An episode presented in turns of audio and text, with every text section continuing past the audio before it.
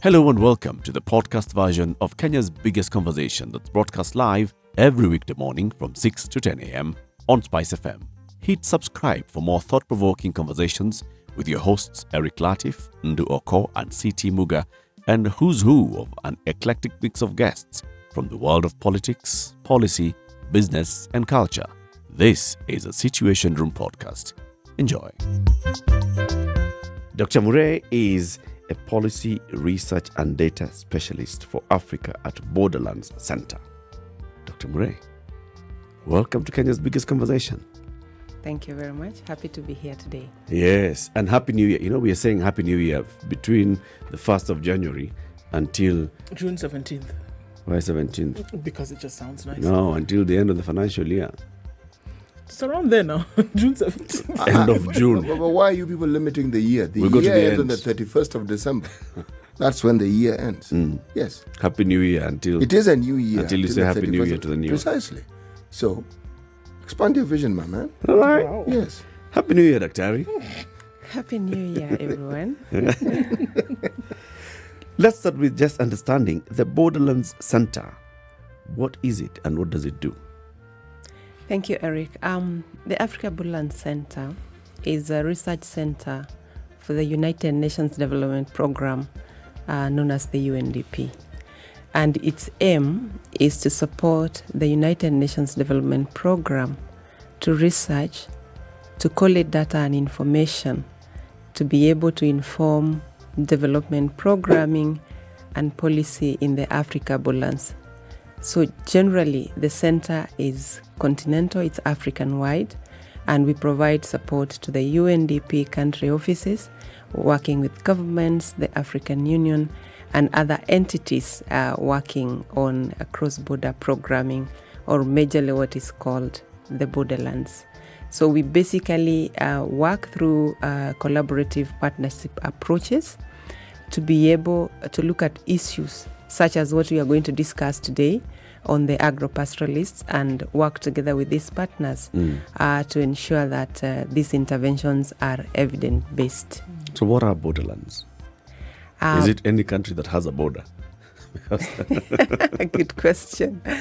Um, uh, one of the issues that we discovered in our initial mapping and, and looking at uh, what are these borderlands is actually um, the areas that are within uh, borders. Either it could be a border between two countries or three countries, and majorly we focus on communities. In most instances, these communities have been left behind in programming, in development planning. And for example, if we look at uh, some of the areas that were touched on the current research that we're going to talk about, um, in Kenya, we, we looked at the West Pokot, which is a county between um, Kenya and Uganda. And on the other side, Marsabit County, which is a county uh, bordering Kenya and Ethiopia, and others in the West uh, Africa, Mali, Nigeria, uh, Burkina Faso, and the rest, you realize that these communities and a lot of planning happens in the center or in the capitals. And you therefore realize all throughout, if you look at the development history, urban planning, or regional planning, it happens within the capitals. So the borderlands communities are those communities are either largely touched by either cross-border programming. If there is no cross-border programming, then they are left behind. So that's the focus that we look at these communities in the far-flung areas. And in this region, uh, especially like for Kenya and the two counties that I've mentioned, they actually fall within the ASAL, the arid and, and semi-arid areas. That research, if you, I mean, from what you're saying, Daktari. It sounds like something that has been not only much needed, but it provides that bridge, that gap. Uh, the, the, the, the, it provides a bridge that brings closer this development gap that has existed perhaps in our country for the longest time. But Yeah. then, then came devolution. Would you say that with the devolution, there have been any changes that one can speak of with regards to issues uh, of development? Because your research would indicate with clarity just how behind some of these areas had been left. But now we have devolution, which means these very counties have money. Thank you. Yes, with the devolution, um, in other aspects called uh, decentralization, I think um, for one of the countries that we looked at is Kenya. It was moving in the right direction, and it is still moving in the, dire- the right direction.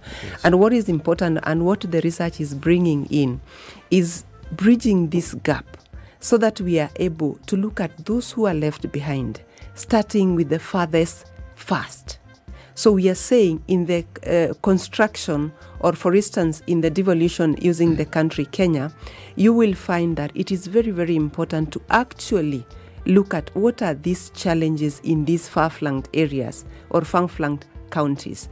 And one of the issues we are realizing that, for instance, the two counties that I've given an example, because they are far-flanked, they are in semi-arid, but they are also border counties. So therefore, that means it requires not only the county regional devolution perspective, but also the cross-border perspective. Because, for instance, if something is happening in West Pokot, it of course either flows out to the next, which is Kaabong, or Moroto in Uganda, or the other way around. Mm. So, what we are saying, yes, devolution within the country context, but also looked across what is it that we can do. And one of the issues that we are proposing, and that came from these communities, because if you look at the report, it's promise and peril, resilience and voices. So we actually collected voices from how they see their lives, mm. how they've become resilient, and how they want solution to be done. And they are saying, for instance, if we want to improve the lives of agropastoralists, support us to do more cross-border trade. We farm, we have farm inputs. We have livestock, we want to add value and sell. So we are therefore saying with this devolution within the country, yes, but also allow us to be able to trade what we have, to be able to add value, and therefore build our resilience. So the report is called the Africa Borderland Report. Talking about just these two communities that we can relate with community in West Pokot, community in Marsabit. Yes.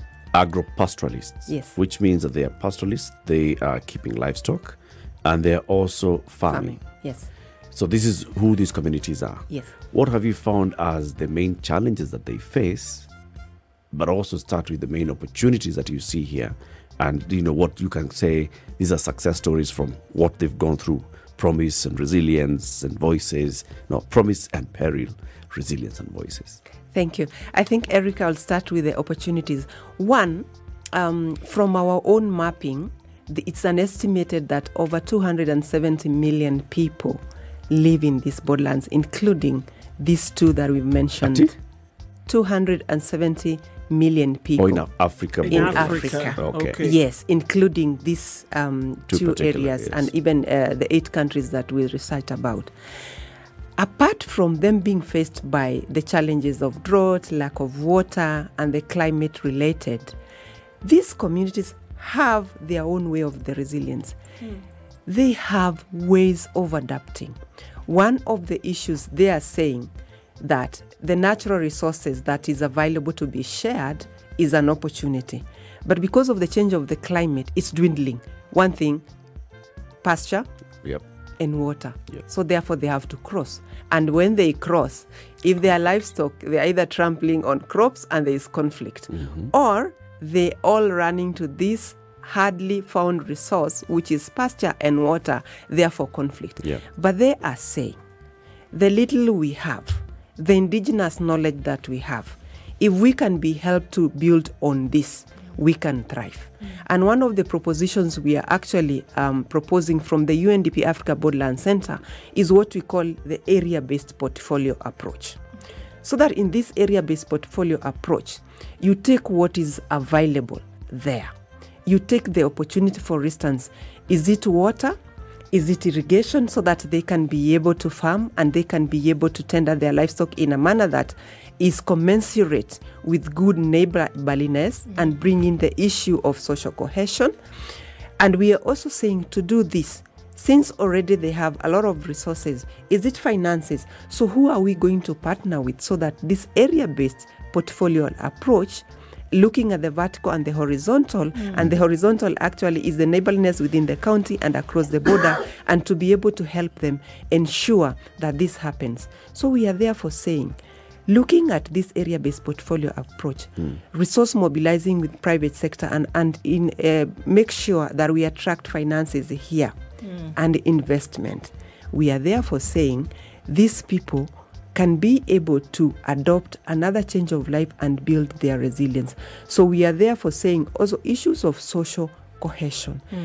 issues of peace building would be very, very crucial levers to this. Okay. To whom do these people belong? And I think that's also probably a crucial thing when we're talking about then who protects them and then under whose ambit then do they fall when it comes to rights. So, somebody who lives along the borderlands, who claims them and then who takes care of them? Or rather, from whom do they demand as nations? From whom do they demand? Thank you. Um, from who do they demand accountability? Within the context of a government, for instance, Kenya, it has its own way of managing national government and the county government. So therefore, this uh, in West Pokot, the communities that were interviewed, actually they look up to at the local level the county government of West Pokot. But also you will find that the national government has a repos- responsibility to provide the national duties and accountability mechanism. So that is what they look up to. But also they are saying if you look at the report, they've also gotten service delivery from non-governmental organization, from faith-based and others. Hmm. So as communities, they look at government, they look at county government, but they also look at other partners and other friends, including the United Nations and other non government organizations that have provided support. So we are therefore saying, and going back to the aim of the, this research, we called it the collaborative action research for development. Mm. My friends in the office lab, and sometimes I call it we cared, mm. collaborative action research for development. Why? Because all the stakeholders, we're going to work together, and that's why we are here today to share this message and to invite all partners to look at the recommendations from the report.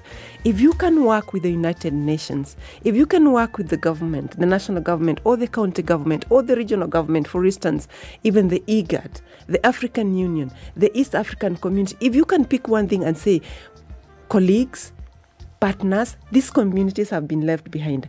I want to work with you to ensure hmm. that we are collaborating and we are filling this space and taking the opportunity because the communities gave us their story. They've spoken to us. And we are actually going to work together with them and also coalesce.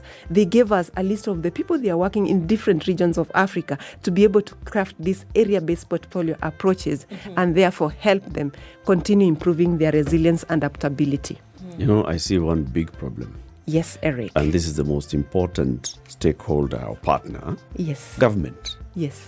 These are areas that have been marginalized by government, either by direct policy or by indirect policy. Okay? And even today, as we speak, the way you're saying, they are facing these challenges. These are counties that are also like recently, they are currently they're facing drought. Recently, they had locust and all this. But the way the government responds to their issues tells you that the government does not really put in as much effort as it ought to be putting.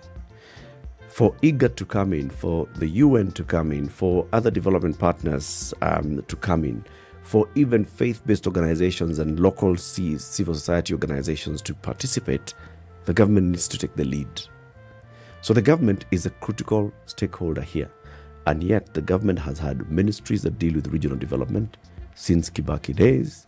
Even today, the William Ruto administration has a ministry that is dealing with East African and regional development. But you don't feel the presence of national government spearheading all these activities that are needed. What does, what does the report recommend, or what do you see as the best way to make the government act and treat these people as their people? Oh, thank you, Eric. I think one of the recommendations from the report, and, and basically lifting the voices from the, um, the communities, they appreciate that there are some services that have been delivered by different governments across Africa, and they would want to see more. And we want to appreciate, especially uh, for this report, we do appreciate the support from the government of Kenya because the design and the launching of the report, we've seen their goodwill and commitment. And actually, we want to acknowledge that this report was launched together with the representation of government from the Ministry of East African Community and Arid and Semi-Arid Lands. As I mentioned, the two counties fall within that realm. So we're hoping to work together with them um, in this uh, so that we can be able and see actually uh, whether we could start here in uh, West Pokot, uh, in the Kenya Uganda border, with our colleagues in the UNDP country office across the border, and see this what we call the area based portfolio approach. If it can bring um, some of um, the benefits that we are seeing. So we're working together. The Africa Borderland Center is based, though continental, it's based here in Nairobi, and we are hosted here, and we are happy to appreciate the collegial support that we have already received from the government of Kenya and working towards with us, and even during the launch of the report. And in terms of the implementation, we're actually going to pick the different recommendations for the different actors and have a whole long way implementation plan and also working together with other development partners and willing friends to be able to support these countries to do the implementation and respond to what the communities look at challenges. Because already there are opportunities. Hmm. There are private sector there are development partners who are already in these regions including non-governmental organization and the faith-based. Maybe it's for a lack of communication, sensitization, and therefore awareness that I'm going to ask this question. Yes, of course, there is the Ministry of EAC and ASAL, right? Involved in this at policy level. Uh, in terms of budgetary allocations, you know, from national government, in terms of budgetary allocations and, and uh, policy formulation and implementation at county, do we actually see movement? Because I get a sense that, yes, government is very good at talking, and you'll find there are very serious people who are have immense knowledge seated in the government at the Ministry of ASALs. They know this. They'd work with you and collaboratively come up with a report like this and launch it and say, you know, there's goodwill. But unless there's that political goodwill, which means allocate money so that then you can see meaningful movement, then Eric will just be sitting here and thinking, okay, this is one of those other things that the government talks about all the time. What is it that needs to happen so that movement can actually happen beyond talking, beyond meetings, seminars, beyond report formulation, beyond policy, actual implementation? Thank you, Eric. I think uh, one of the things I mentioned um, is that um, uh, this is action research. And uh, the opportunity for us to be able to support uh, different um, governments in, in Africa, because Africa Borderland Center is, is continental, and uh, uh, Kenya uh, is one of the countries that we did the research. So we're going to work uh, with the UNDP Kenya Country Office, and um, they have a devolution program, and they have supported um, uh, the government of Kenya in all uh, this, including how to do their budgeting. So for us, we appreciate that there is goodwill, uh, there is an opportunity, and our other uh, UN um, counterparts uh, will be able to to work with us to be able to ensure uh, that we support um, each partner, inclu- including uh, the governments, to be able to to implement that. Okay, let's Yeah. take a break and then we continue the conversation. City has like 17 questions, he's lined up. Huh? Uh, so let him take a break. This is the Situation Room, the only way to start your day. Conversation continues with Dr. Lily Murei, who is a policy research and data specialist at the Africa Borderlands Center. She's here to talk to us about a report they've recently released called the Africa Borderlands Report. And, uh, City, you've taken the sip of uh, Minute Maid. Relaxed, revitalized, energized. You know, Take um, your your worries away. It, it isn't so much my worries or concerns. it is what the good doctor has mentioned has piqued my interrogative capacities. I'm thinking, you know, this is a good thing that is being done here. And then you came in and started talking about the government involvement. Now, that one got my mind racing. Because if I look at some of the areas that have been mentioned, we're talking about, let's say, talk about Turkana, for instance. It's- I'm going to focus on Turkana. Several things have happened in that particular county that are significant. One, we've talked of oil, oil exploration, but the one which appeared viable until the company that was involved were told run out of money was in Turkana. That same Turkana at the Lake Turkana has a serious wind power project. That same same Turkana is the same place in a place called Lotikipi. They found 250. This was in 2013. Cubic. Uh, 250 billion. Okay. Cubic meters of water in an aquifer. But we're told this one salinity too high. Extracting it too expensive. Yeah, too expensive, and also you know the, the, the, the, this matter of um, um, how it can be viable, and yet we're told that this is the sort of water that could serve this country for the next 70 years, according to the experts, not according to me. So I'm thinking to myself, if I look at the technology and the science about uh, what we refer to as desalination, it's really advanced. Some are even solar powered. Now, if you've been to Turkana, the one thing you'll realize they do not have a shortage of solar, as in sun. So, if you talk about power that is required for this desalination to take place, go to the coast and look at the water that most of the establishments have. It's sweet water, but it doesn't start off as sweet. It's been desalinated. So, Eric, your point about government involvement. If this is the amount of water that we have, and we're talking about Turkana, you know, Turkana borders Samburu. Forget the countries, it borders Southern Sudan and Uganda. Let's leave that aside. Let's come back to Kenya. It borders Pokot, it borders Samburu, it borders Marsabit. Hmm. Now, we're talking about countries where the issues that have been mentioned you will find in abundance in these counties. Now, hmm.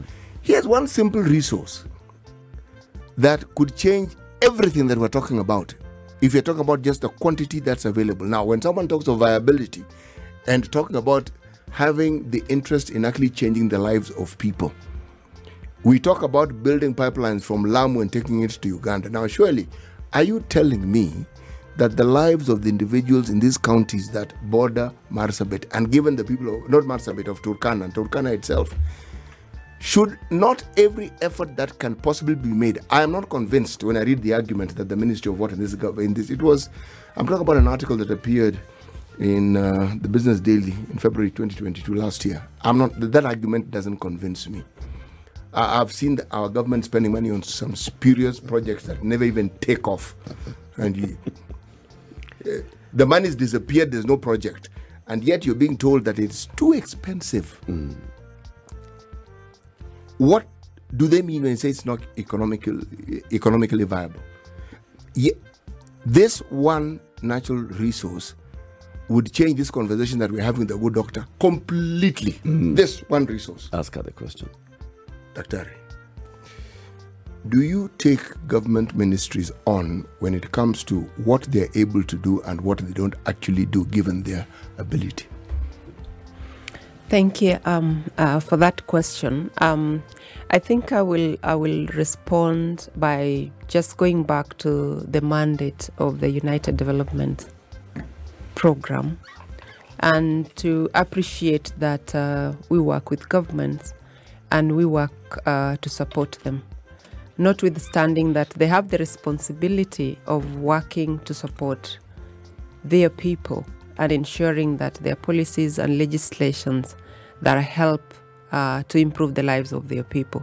So I think uh, for us, um, since there is an opportunity to provide and to work with them on development solutions in these areas where they were sampled uh, by the research. Of course, we couldn't do the whole of Africa. We could actually even do the whole of borderlands. It's just where the research were focused. But we are appreciating that there are lessons learned from other countries that can be borrowed. And with these spaces of collaboration, therefore, we can work to support them when they need help and when they ask. So I want to, to say that the example you've given for, for Turkana County and the natural resources that are available, I think is another opportunity to appreciate that in these uh, borderlands areas, in these areas that are left behind, they are far flanked, their resources is a matter of injecting new innovation, new technology, and see how these communities benefit. Yeah. How have these communities survived over time? If you look at if you look at the footprint, if we're looking at the African continent, you know, looking at Kenya and the border communities in Kenya, looking at West Africa, border communities of Nigeria, Mali, etc. Yeah. How do they survive? Because I feel I, I feel as though there's a sense of being lost as these communities, not really sure where they belong. There are those that border within the country, and then those that border internationally. I think of the Hausa people of Nigeria. I think of the Hausa people of Mali. I think of the Hausa people of Niger. Nigeria, yeah.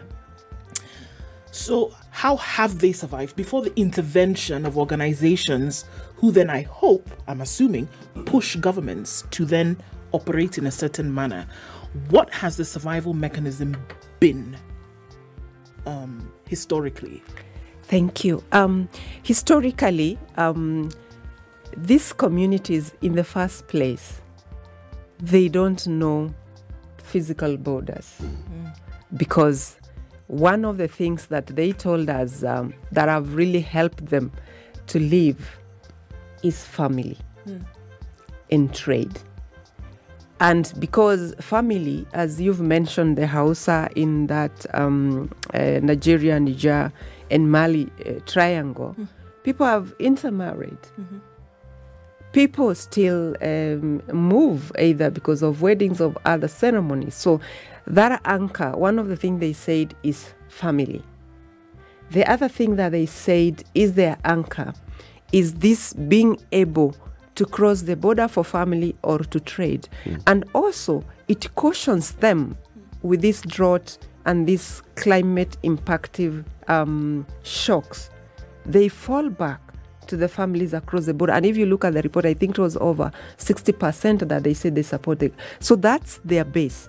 That's the, the fallback is family and being able to cross uh, to the border either for this family related or trade. So they are there for saying, this is our way of life. If we have one aspect as a farmer, mm. if I'm a, a livestock herder, if I can be supported to ensure that whatever the asset be that I have, I can be able to rebuild it, especially for those who've been affected by this long, prolonged droughts, then we are saying we can also be able to help those who are across the border. So they are saying instead of restricting us, we are not able to move, please enable. And this comes um, the issue of, of governments, including the regional governments. For that region, the ECOWAS should be able to help. For this other region, it could be the EAC and IGAD to be able to facilitate and enable. Because as human beings, you know, if you restrict, then they will find ways of surviving. And and we have seen and and from the research is that there's a promise because a, a lot of the youth bulge in that area is promising and they are the ones who will be able to be resilient. But if there is that gap then you will find others getting into criminality either banditry or uh, what uh, they call cattle rustling in some of these areas. So they are therefore saying, appreciating that there are these challenges, but we are also saying there is a way as families, as communities, we've been able to work together. And one of the issues they said is that we trade. Can we be held to have markets that we can access? Markets that can facilitate our income and livelihoods. So I think these are some of the opportunities we are looking at. And, and for us, we are saying if we bring this focus as a development solution and look at these areas, what is the key thing? Is it market? Is it finance? Is it value chain and value addition to the livestock products, to mm. the crop products? Then we are therefore saying, then let's, as much as they are appreciating that there are no physical borders, but they are saying this space we are in is our space that we want to thrive. Yeah. So we also want to support them, working with governments through the African Union and IGAD, ensure the horizontal and vertical cohesion is something that we support these communities with. Daktari, Yes. In the absence of research, one can actually not even move forward. So one cannot possibly doubt the importance of what you do. Now, but I have to ask this question. At the end of all the processes that you carry out and with the goals you have in mind, what does success look like? when one looks at the research that has been undertaken, the time that has been taken, what would you need to look at in order to say that, you know, here we've been successful? Here we've achieved what we set out to do?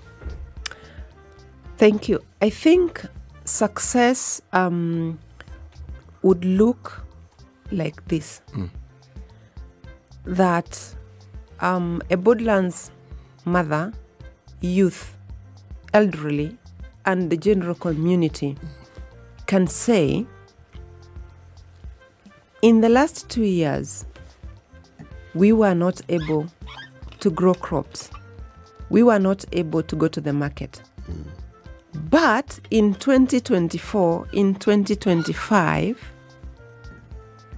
I can grow crops, I can go and trade, and I can comfortably relate with my neighbors in a more peaceful way.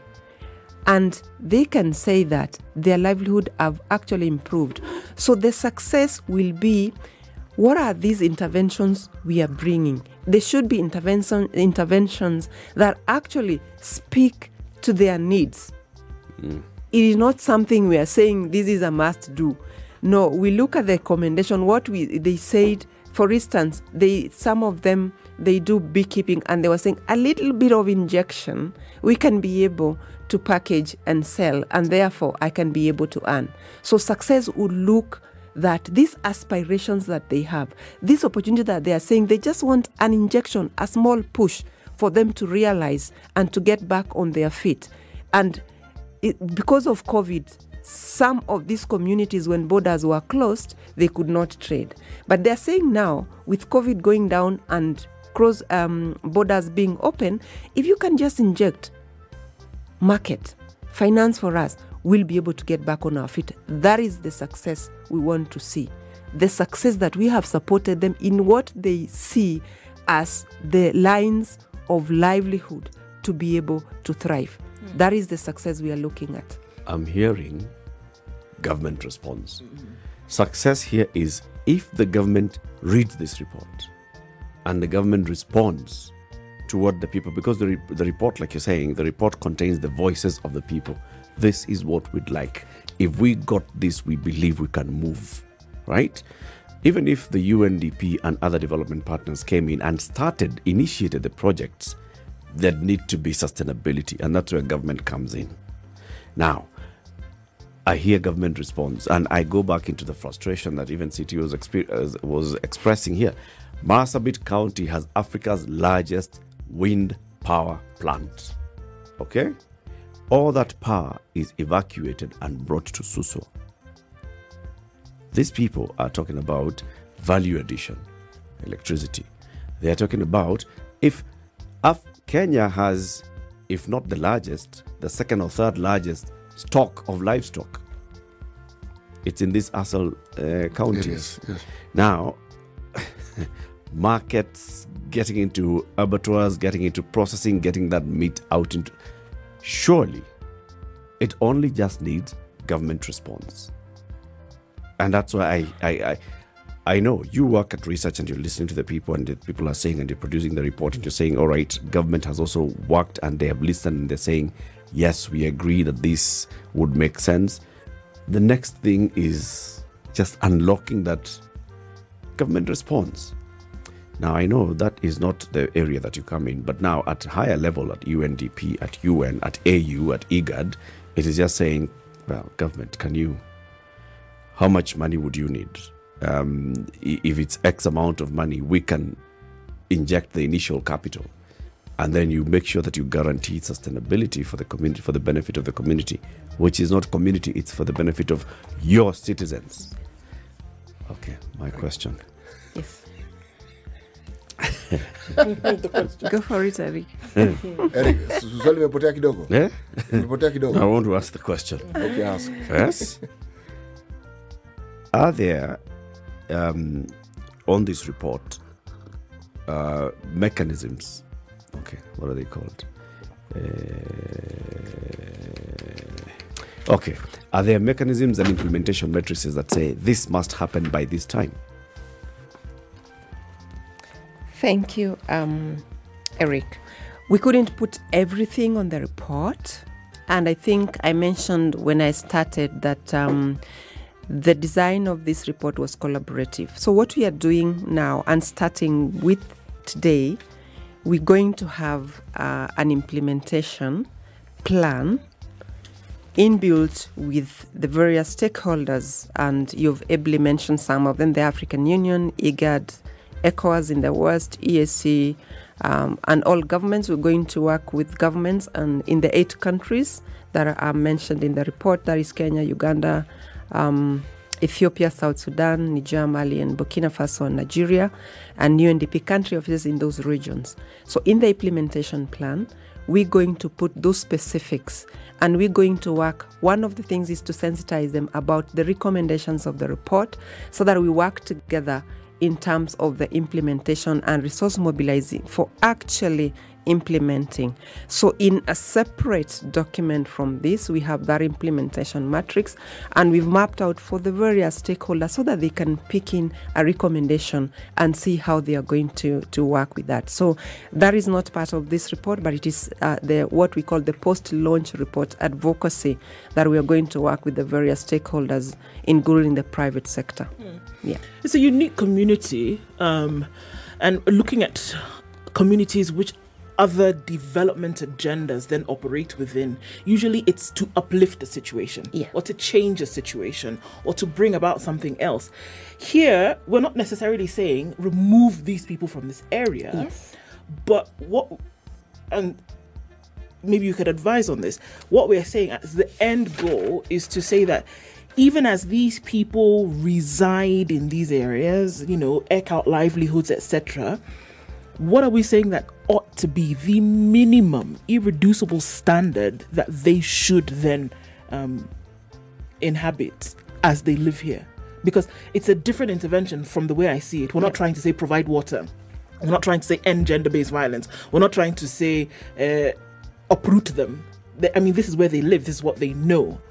But what are we saying is the bare minimum in terms of a standard through which they should operate even as they live along these borders? I think uh, before I respond to your question, I think um, just a bit of, of, of correction. One of the key issues that came up is actually GBV is on the increase in these areas. Okay. Yes. And therefore, we are saying if you have to provide development solutions, you have also to look at why this GBV in these areas. Mm-hmm. And, and therefore, meaning that for any development solution, then you look at the most affected. Mm. And that minimum you're talking about, it all boils to all of them, whether it's women, youth, mm. pastoralists, herders, is the issue of livelihood. Mm. And even humanly speaking, for all of us, if you don't have anything for a livelihood to feed yourself, then you cannot even breathe. Mm. So we are therefore saying the bare minimum. Look at the options for these agro-pastoralists in this region. What is it that they are doing that they need support to be able to say that they have an income that support their daily livelihood? And as I said, one of the issues that we, we've looked into is that because they are in marginal areas, because of the drought and other related climate shocks, they also cannot farm.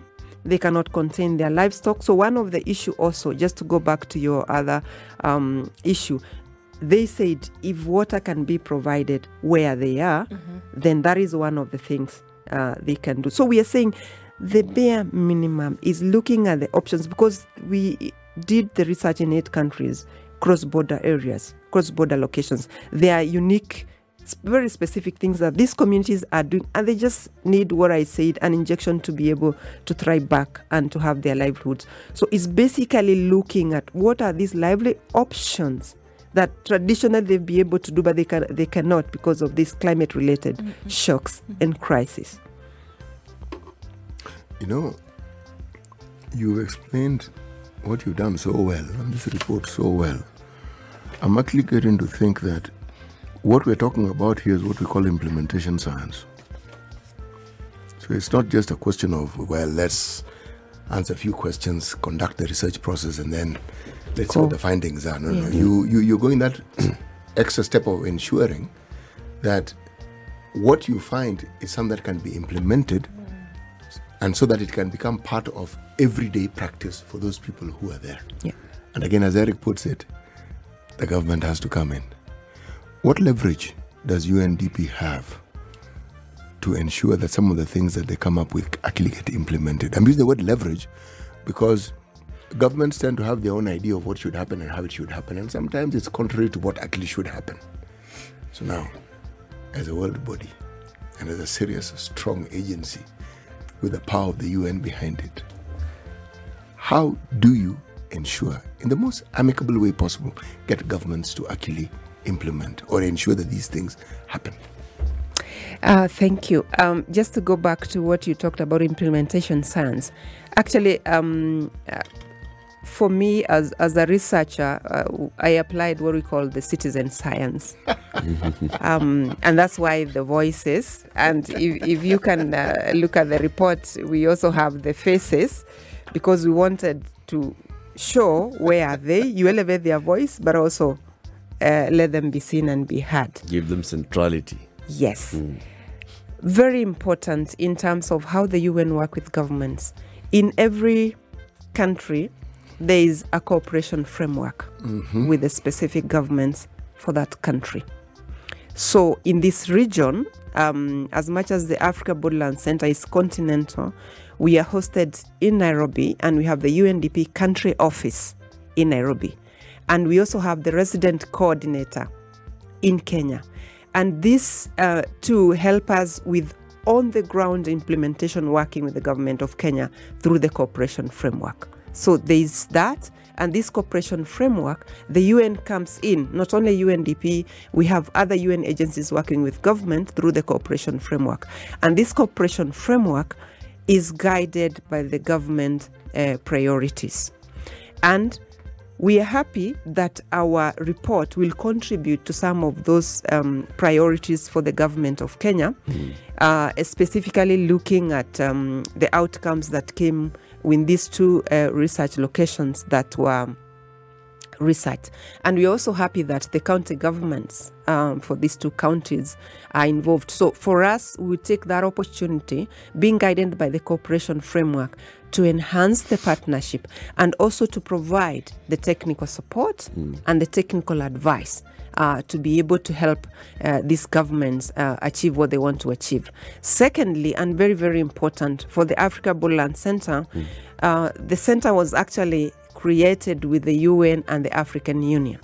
So, through the African Union and the member states, and under our implementation plan for the report, we are also going to work with them so that for all the member states where the research was done, they will be able to work with their member state with our support and with other development partners that have shown interest uh, to be able to work uh, through this. And just to mention that um, we presented the initial findings of this report um, last year in Morocco during the African Union Policy Forums, and is one of those that they committed to look at the recommendation and see how they can work with their member states. So these are the other avenues on how we work, and also in West Africa.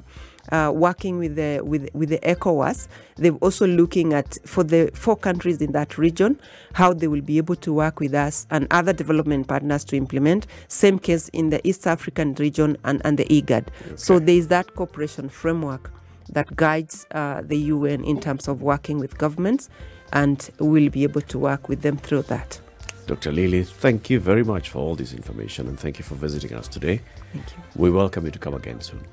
Thank you very much, and uh, we look forward. This is just one of those uh, that we we're trying to create awareness and and to ensure that. Um, this citizen science uh, through a collaborative yeah, approach, uh, we can be able to ensure that development solutions actually uh, reach these marginal areas and ensure that uh, we achieve uh, the sustainable development goals. Asante.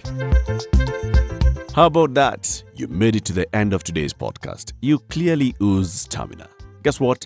Just hit subscribe at Standard Media Podcast, Apple Podcast, Google Podcast, Spotify, or wherever else you get your podcasts from. Our podcasts drop daily. From me and the team, catch you next time. Bye bye.